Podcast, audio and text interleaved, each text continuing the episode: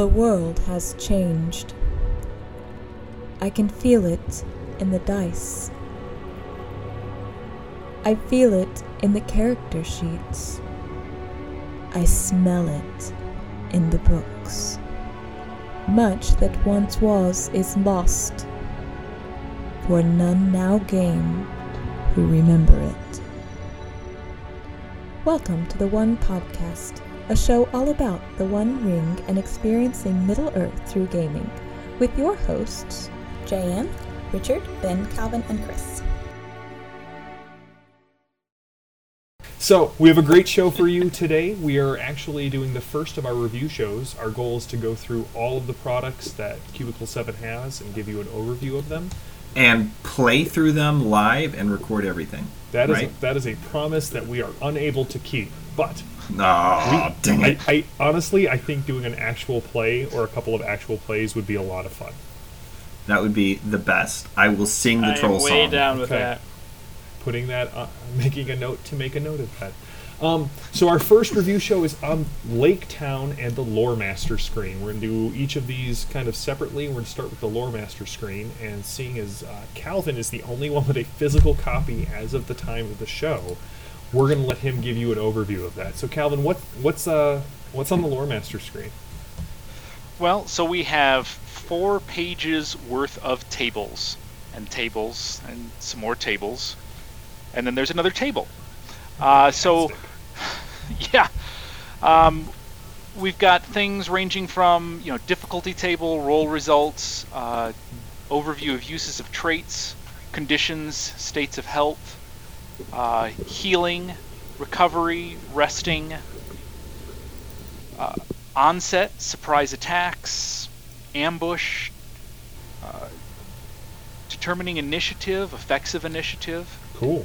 a huge table of adversary abilities, right, Super helpful, right near the center. Yes, right where it's most important.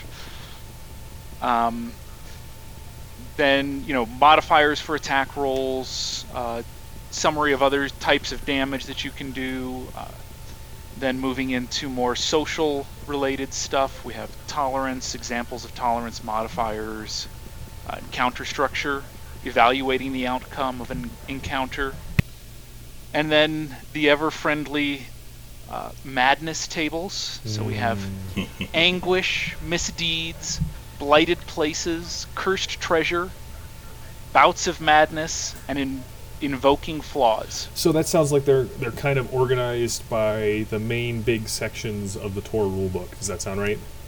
Yep. Yeah, Yep. they're they're color coded uh, by you know type of thing. So you've got you know green for general, red for combat, sort of gray for social, and red brown for the shadow madness stuff. Um, one note also is that spread throughout are page numbers. Uh, but they are original rulebook page numbers. So these are not revised Oh. edition page numbers. Right, because they have so, adventure book and lore book on them. yes. I've noticed that with some of the page numbers in um, some of the some of the setting supplements as well. Yeah, Huh. yeah. So if you if you use this, just note that uh, the page numbers will probably not match up with your revised edition book. Yeah, we'll let you know if there's an update to that. Yeah, the the current PDF I believe still has the uh, the Old numbers. you know adventurer's Yeah. book and the lore master book page numbers. So Yeah, that's got to. I mean, if there are, they've already revised Tales from the Wilderland to include, you know, it's to include the update. So I would assume that once they make it through this production run, they'll do that. So, yeah. what are your guys' thoughts on this? I mean, is it on, about the information that was on here? Is it helpful, necessary? So um, when I started running the Tor game that I'm running before I had a lore master screen or like access to it, um, I actually went through and I made a PDF cheat sheet for myself just to sort of remember things like how to handle ambushes, um, how to handle things like con- you know healing, how quickly can you recover, resting, things like that. Um, because it was just you know I was pretty pretty new as a GM in general, and, and very new to running this game, and I wanted to keep track of it all. Um, and and really, what I did was ended up putting together this, um, but not as pretty. And so I, I think I think this I think this stuff is actually, I mean, super necessary, especially if you're just coming to Tor from some other system. Um, keeping up with those things. Also, honestly, this is a great thing to show your players. Um, I think I think a lot of times, especially new players, players who are new to Tor, don't always remember all of their options, and so they don't take advantage of those things. And for, yeah, That was actually actually one thing I was going to mention too. Um, is uh, kind of on the flip side of that, there are some options, some stuff on here that you would sort of expect to have on here, but I guess they're expecting the players to just know it. Things like combat Yeah. stances and options in combat, st- stuff that the players themselves, actions that players themselves take, as opposed to rulings that the, uh, the lore master might Right. make. So I did notice those are those sort of things are missing.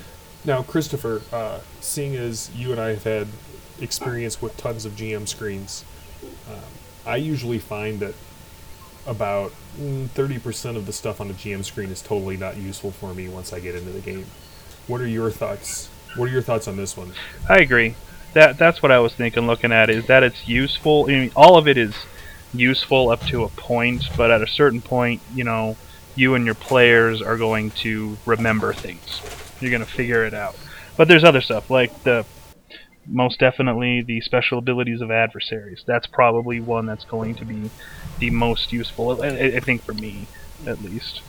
Um, but yeah, I like it. And and you know, presumably bouts of madness. Presumably, bouts of madness don't come up every session. Yeah, You know, so yeah, that's- correct, correct. I must, I must be planning my Tor campaign wrong. Yeah, for, for for me, I found that a lot of the first page, the, the general stuff, was stuff that you might use at the beginning, but then probably a couple of sessions in, um, I would be figuring I'd be putting my notes on top of that page for the session, and uh, then just using the rest of it. Hmm. Now, one thing that Richard said that I that kind of one of the reasons. So one of the things Richard said ties into why I would say buying this in PDF is a really good option. You can cut and paste these charts from the PDF into a document for your players, yeah, that's a great idea. as opposed to creating all of these. That's uh, by that's super clever. So, uh, for those of you who are absolutely new to role playing games, why would you even buy something like this? Why would you use a screen? We've kind of talked about how it speeds up rulings because, you know, you don't have to go pause the game and look up how Bouts of Madness works. Or if you do, you have, or you would have had a page Right. reference number that is no longer useful. Um, but, you know what? It allows you to claim space at the gaming table uh, as a GM, which is something that is usually some real estate that is in short supply. And it gives you a space to spread your notes out and provide some sort of uh, secretiveness to it. I will say this there are advantages and disadvantages for using a lore master screen up as opposed to laid out. Uh, you really kind of do present a more adversarial uh, persona when you have that screen sitting in front of you. I think also, um, especially when you're playing with new players, the ability to have a screen and not have to be constantly um, searching through books and slowing the game down is a big deal. Um, especially for new players. Oh, Older yeah. players, they kind they get that. They usually find something cool to do or have a good conversation. But newer players, that can really slow things down and basically sort of kill the game for them. So I think preser- preserving that flow, especially in the first few sessions of a campaign, Yeah, like that's exactly. really important. Yeah.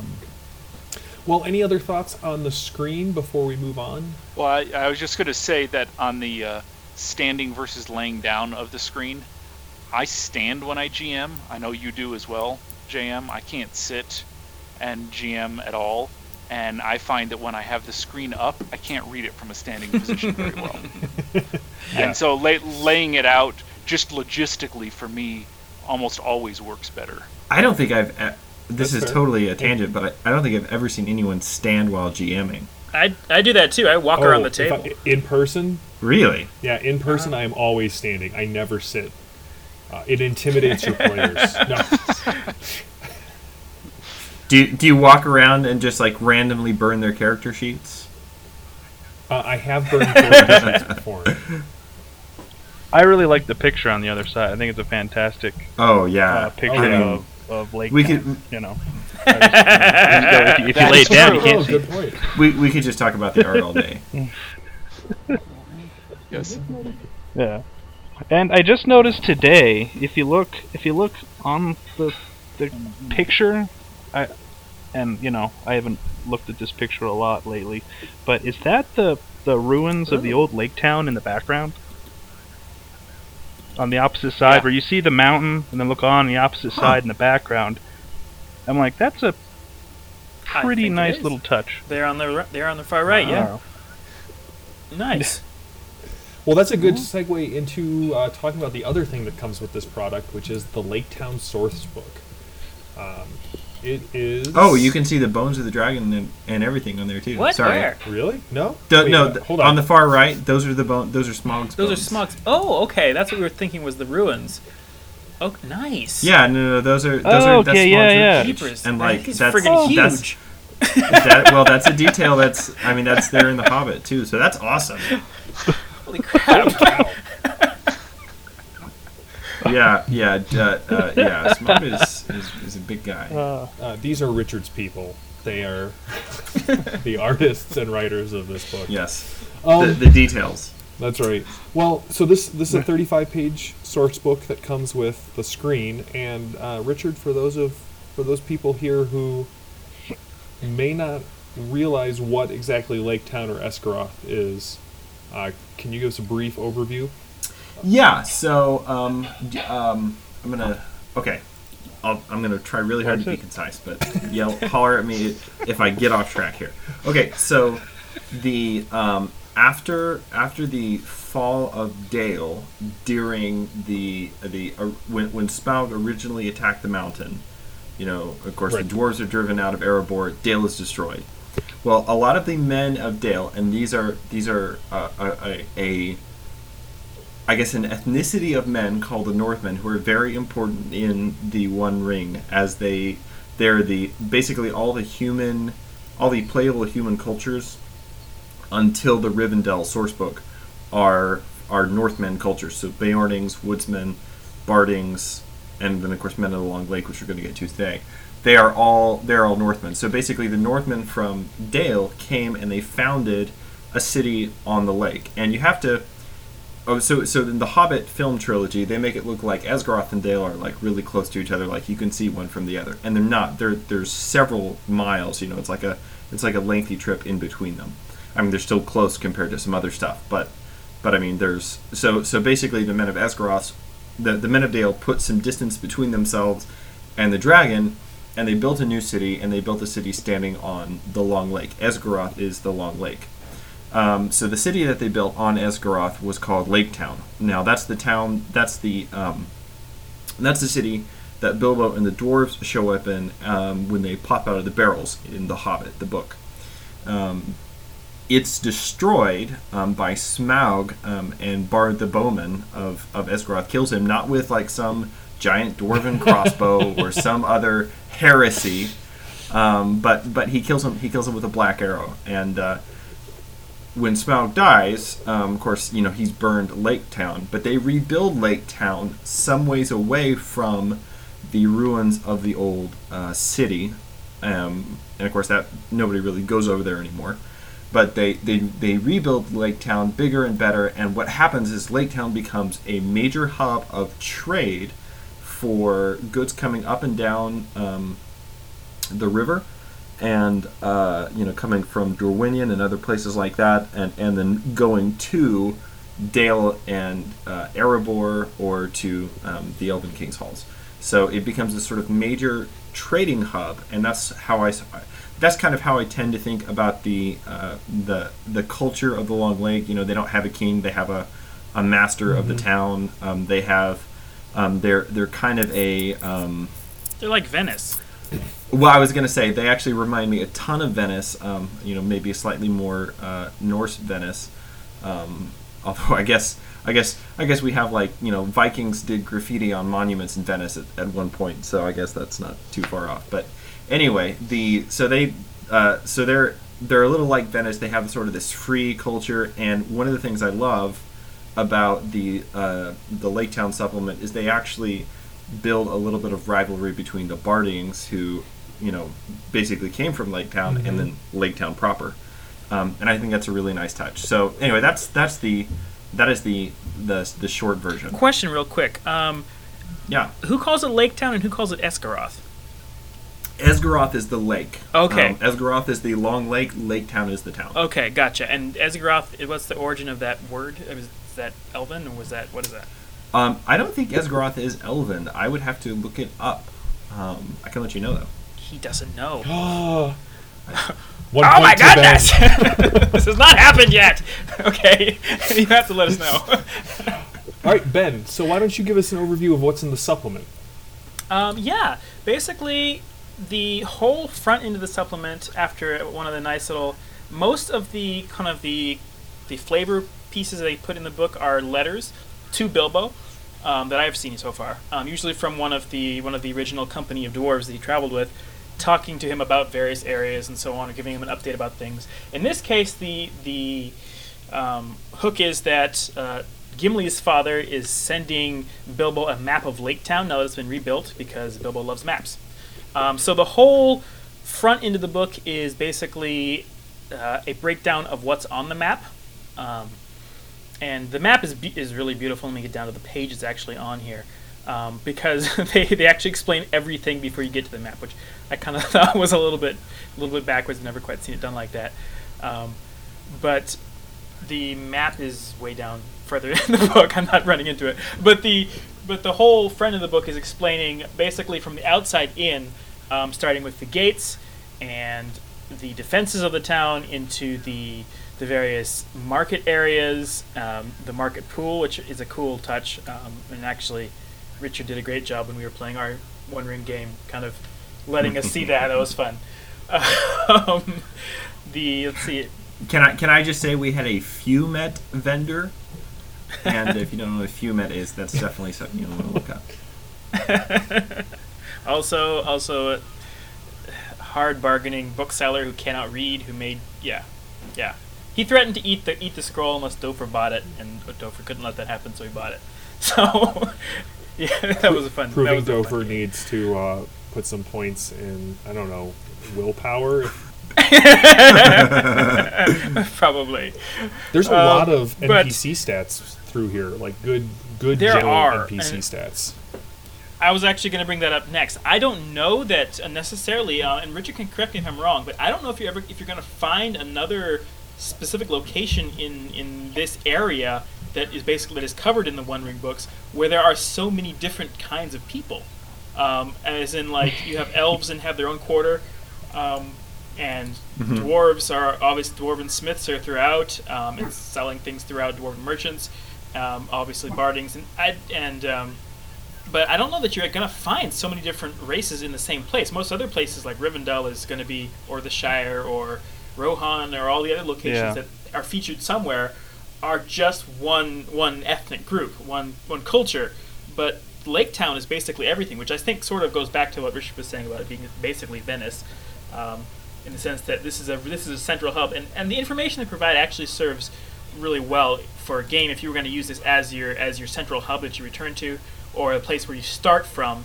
It would be really easy to explain why you know your your motley band of, of hobbits, elves, and dwarves, and you know two or three different nat- you know cultures of, of of men are it, at the same place at this time. It would be very easy to do that, and most of the information they provide backs that up. That you know, there's different kinds of people. There's you know, the different Sylvan elves, different the you know barding noblemen, the the dwarfs, the, essentially what hap- amounts to the dwarven embassy, that sort of thing is all located here in in Yeah. you know Lake Cool. Town, um, and so it's just a, essentially a breakdown of that, um, and uh, giving yeah stats for stats for NPCs, and then lo- various locations and how useful they would be. So There's a, there's a Yeah. lot of information crammed into that first third of the book.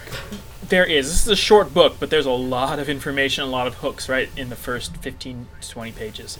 Now, Calvin, you you look at the there. The next section was the things to do well in Lake Town. So what what's kind of covered there? Go ahead.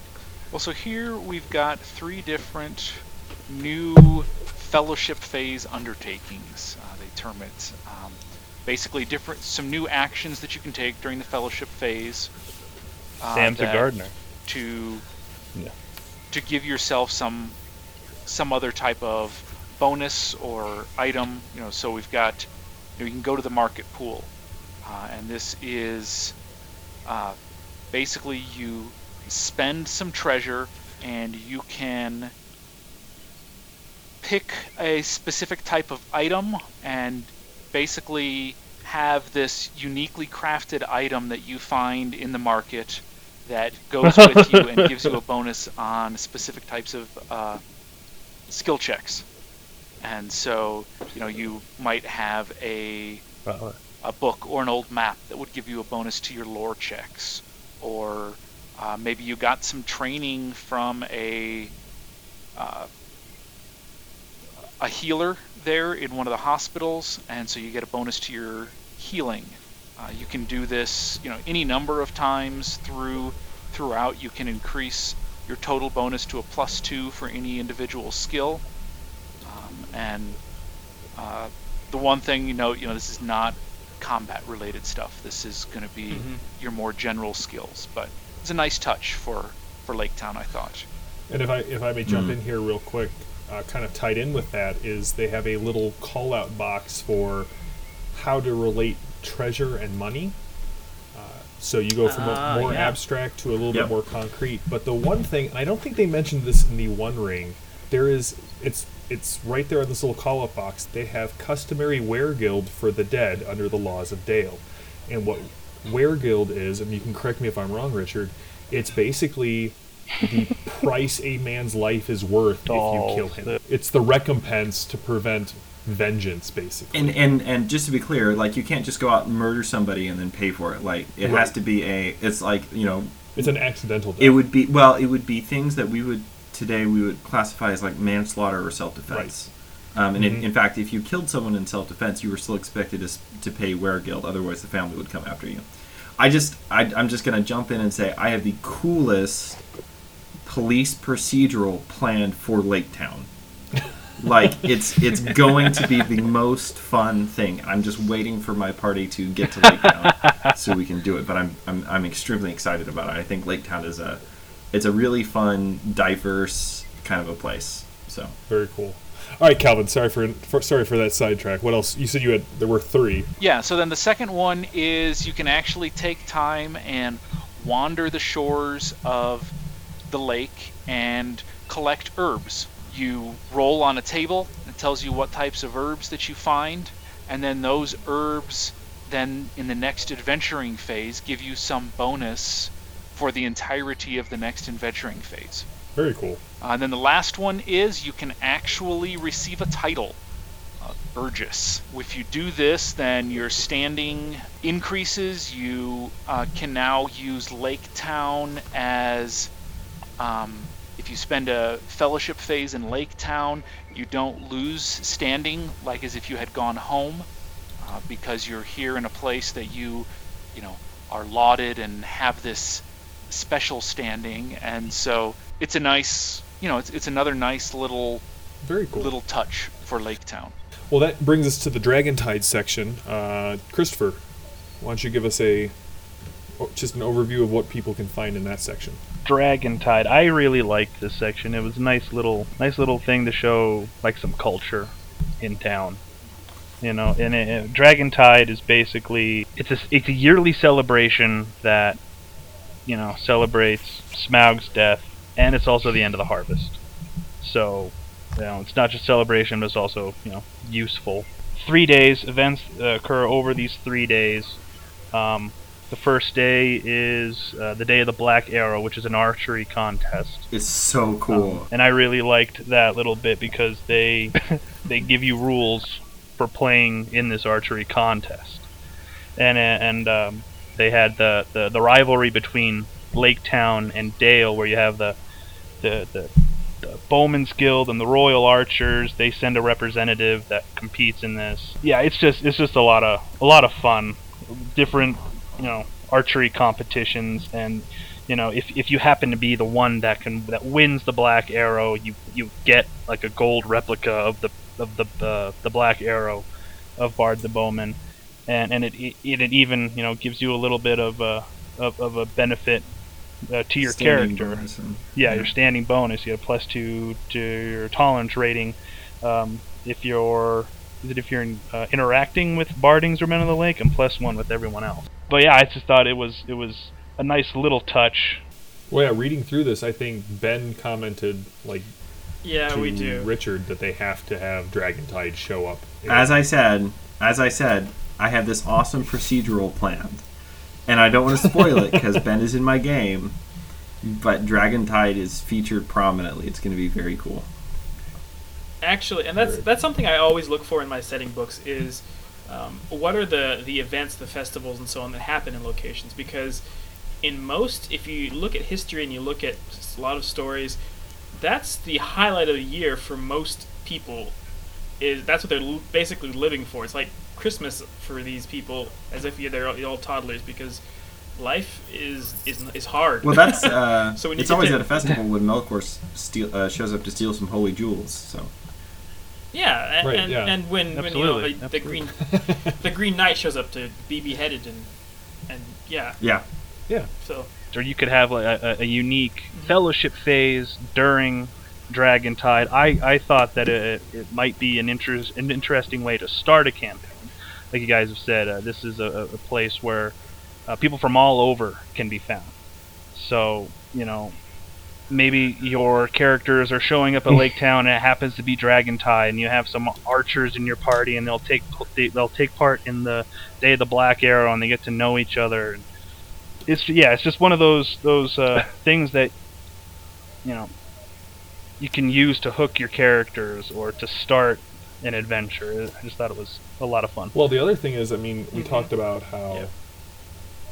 the progress of years, the progression of years, is very Yes. important for Tor. It could be a Yes. a return to Dragontide every, you know, after every fellowship phase. If you're doing fellowship phase to end the year, okay, cool.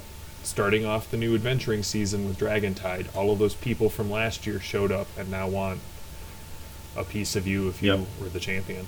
Richard, you uh, you were going to give us an overview of the secrets of Yes. the Long Marshes. What do we find in in that section? Okay, so just briefly, real quick, Ben's Oh. question had me. I had to go crack out uh, the history of Middle, uh, crack open the history of Middle Earth. So, uh, quest. Uh, I'm going to answer your question about the meaning of Esgaroth and give a very brief clarification about the name. So, Esgaroth comes from the uh, Sindarin root Essek, which means um, sedge or reed bed. Esgaroth means the lake of reeds. Um, this is, however, in fact, there are multiple times in The Hobbit when the reeds on the western side of the lake are mentioned. It's actually in the Elves' Barrel Song, I think, and one other place I'm forgetting now. That that's tricky though, because originally Tolkien referred to the lake as Esgaroth, and in some of his later writings, like The Lord of the Rings, he refers to the town as Esgaroth, Esgaroth on the Long Lake. So I think the uh, my imp- the impression I get with the Tor um, materials is that Esgaroth refers to the town proper, but I don't think it's incorrect to refer to um, the lake because that's what the word was originally used for. So that said, on to the secrets of the long marshes. I it's not very often I have to like just go break out the etymologies because I Yeah. like I can't We're going to need to come up with a little catchy jingle to play in front of these things, which is like the more you know with Richard. Secrets of the Long March. All right, secrets of the long marshes. So the long marshes. If any of you have played through the um, have played through the the Marsh Bell adventure, which is a sample adventure that is that is found in the back of the uh, the One Ring core book, and is in fact based on a poem that Tolkien wrote. Um, um, actually, originally was a parody of "Waiting." Believe it or not, well, anyway, it's he originally wrote it as a parody poem, and then he later retooled it for the Adventures of Tom Bombadil. and It's called "The Mewlips," and they I love that adventure because they took they took one of Tolkien's obscure poems and they spun an entire adventure out of it, and it's very good. Um, uh, Ben played through an especially awful version of that um, as as the beginning of our as the prelude to our Darkening of Mirkwood campaign. But uh, anyway, so the I long failed all my travel. all rolls. the travel rolls. And he was the leader of the he was the leader of the company, so they spent many days just wandering through the marshes. Okay, so the long marshes um, are this narrow belt of land flanking both sides of the river running, where it touches the eastern eaves of Mirkwood, um, and it's sort of this trackless swampland. So what we get is a lot of extra details about the long marshes, and I think the idea is if you're running a campaign or a series of campaigns out of um, Esgaroth, the long marshes are a great place to use as sort of a dangerous place and uh, you know like a wilderness. Um, so when you're leaving civilization, that's a good direction to go in. So we get some extra detail about that. The first thing we actually get is some clarifications about the rules for blighted lands, which is actually good because I did this wrong when I was running the game and I didn't realize that. Um, and uh, because the rules weren't super clear. So we get some clarifications about those. So what we get is first of all a list of marsh plants. Now one of the fellowship phase offerings you can take, and indeed one of the ones that uh, one of my players took for our very first fellowship phase is um, so I was already like using this material in our first fellowship phase, and that was pretty fun. Um, is gathering uh, marsh herbs, and so you they've got a, a, a fellowship phase action for that, and you roll a d12 and you you gather some herbs. So there's a some great little descriptions of what the herbs are, and then also a description of if you collected one during your fellowship phase, what is the effect for the next adventuring phase? So there's Reed Mace, which, for instance, gives you a bonus to your healing roll. There is um, King Cup, which um, which is what my player got last time, and it made her very happy because if you collected King Cup during your last fellowship phase, for the duration of the following adventuring phase, your Eye of Sauron results do not trigger hazards, Oh, nice. and that came up a couple of times, and she was she was like really excited that she'd done that. So. Uh, so they're- they've got about uh, four herbs here with actually really extensive like very nice touches. It's not just here's it's not just here's a herb and here's the effects. It's you know this is what it looks like and this is where you find it and here's what it's used for and maybe here's a little you know this is why it's called hagweed and all this different stuff. And and then at the end there's a little bit of and here's the mechanical effect if you gathered that. Then we also get some marsh monsters, and these are creatures who hide among the bogs and stagnant pools of the long marshes. Um, and we get hobgoblins, which are an especially malevolent race of orcs bred in the north in ages past.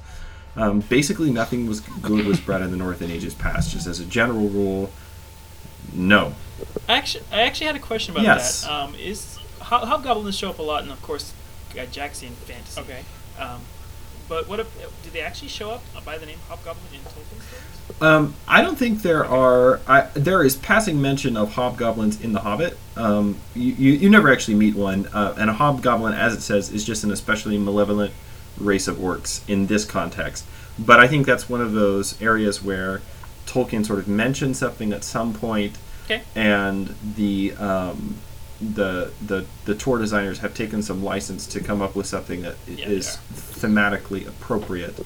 Um, but they're but they're definitely using some exercising some creative license there, which in general these guys are really good at, really really good at. Yeah, yeah. So we've got some hobgoblins. So we've got uh, marsh hags, um, solitary monsters who appear to be large and twisted water goblins with long arms and iron hard claws, and then of course marsh ogres who are uh, some of the more terrifying. Um, and of course, for some of these, they actually, or for marsh ogres, they actually have a book quote in front of that, and that is, "Poor Bill sat in the dark thinking of all the horrible names of all the giants and the ogres he had ever heard told of in tales."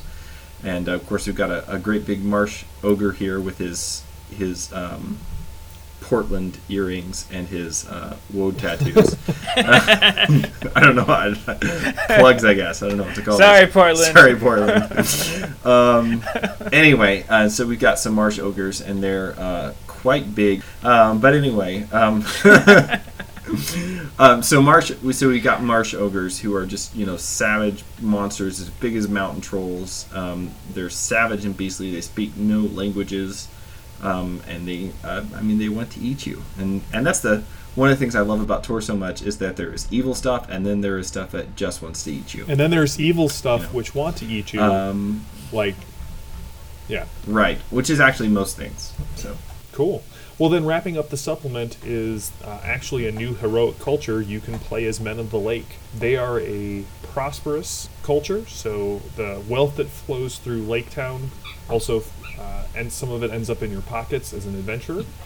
Uh, and their their heroic culture blessing is tenacious, and this one's actually very cool. So it's basically the idea that uh, as Richard said in the opening, you know, these are people who Dale was destroyed. Cool, we're going to go move and build a, a new town. Oh, that one was destroyed. All right, we're going to build a new town. And this idea of every defeat is a chance to learn for them. Uh, every time a man of the lake is wounded or fair, fails at a roll with serious negative consequences, he gets to spend a point of hope if he wants to to earn an experience point. And then they give you some examples of what those actually look like. I have to say that is that is a super Yeah. cool touch. Yeah. So, Like, I mean, it's just it makes sense to have included this right off the bat because when you look at the cultures that are in the main book, all of Bilbo's journey is basically covered except Lake Town. Yeah. So, like well, guys, any any other any overall thoughts on this Lake Town supplement or and Lore Master screen that we didn't cover? I, d- I did like that they included in the back. They do include a pre-gen of a technically a woman of the lake, um, and then they also include a character. Sh- a, which is again some yes, great art, by the way. but then Oh, they yeah. include a base great art. character sheet for Men of the Lake that already has the common skills filled out and all of the base stuff that you would need to for someone who wanted to play a man, uh, you know, someone of the Men of the Lake, you know, without having to fill all Yeah. that in. That was a nice touch. Yeah, that's very cool. Yeah. Yeah, I've never it's, uh, seen that before. And and by the That's way, very by the way, in the back of the, I'm just gonna throw this out here. Um, in the back of the Tor uh, book as well, like the the main the main core book, they have sample uh, characters for all of the different races. So if you just kind of want to get an idea of, you know, I'm building a dwarf. Well, and they did that in Rivendell. You have uh, Right, a right. sample high elf and a sample ranger. So I'm I'm saying this because I might have people on this on this podcast who are in in my game, and they might they might be looking for examples of characters right now. So. Okay, I get it.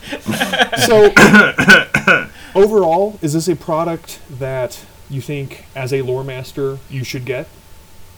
I would say absolutely, but if you have a group that's coming from a like a traditional Gygaxian, where a group of of itinerant murder hobos or itinerant treasure hunters or whatever, and we're used to operating out of sort of a main hub and going out and finding adventure, Lake Town is a really great way to sort of transition your players. I think from that Oh, very you know that yeah, yeah. typical f- typical fantasy adventure mode to some Middle Earth specific gaming. It's like a great way to bridge the gap. I think. Well, we will include in our show notes where to get this. Uh, there are plenty of places to buy it online, both physical and PDF copies. And if you get it at your local game store, have your game store sign up for Bits and Mortar, and it gets you the PDF as well. It's really not an expensive supplement. We're talking like 15 bucks for the PDF, which includes a copy of the book and the screen, or for $10 more, you get the hard copy. So.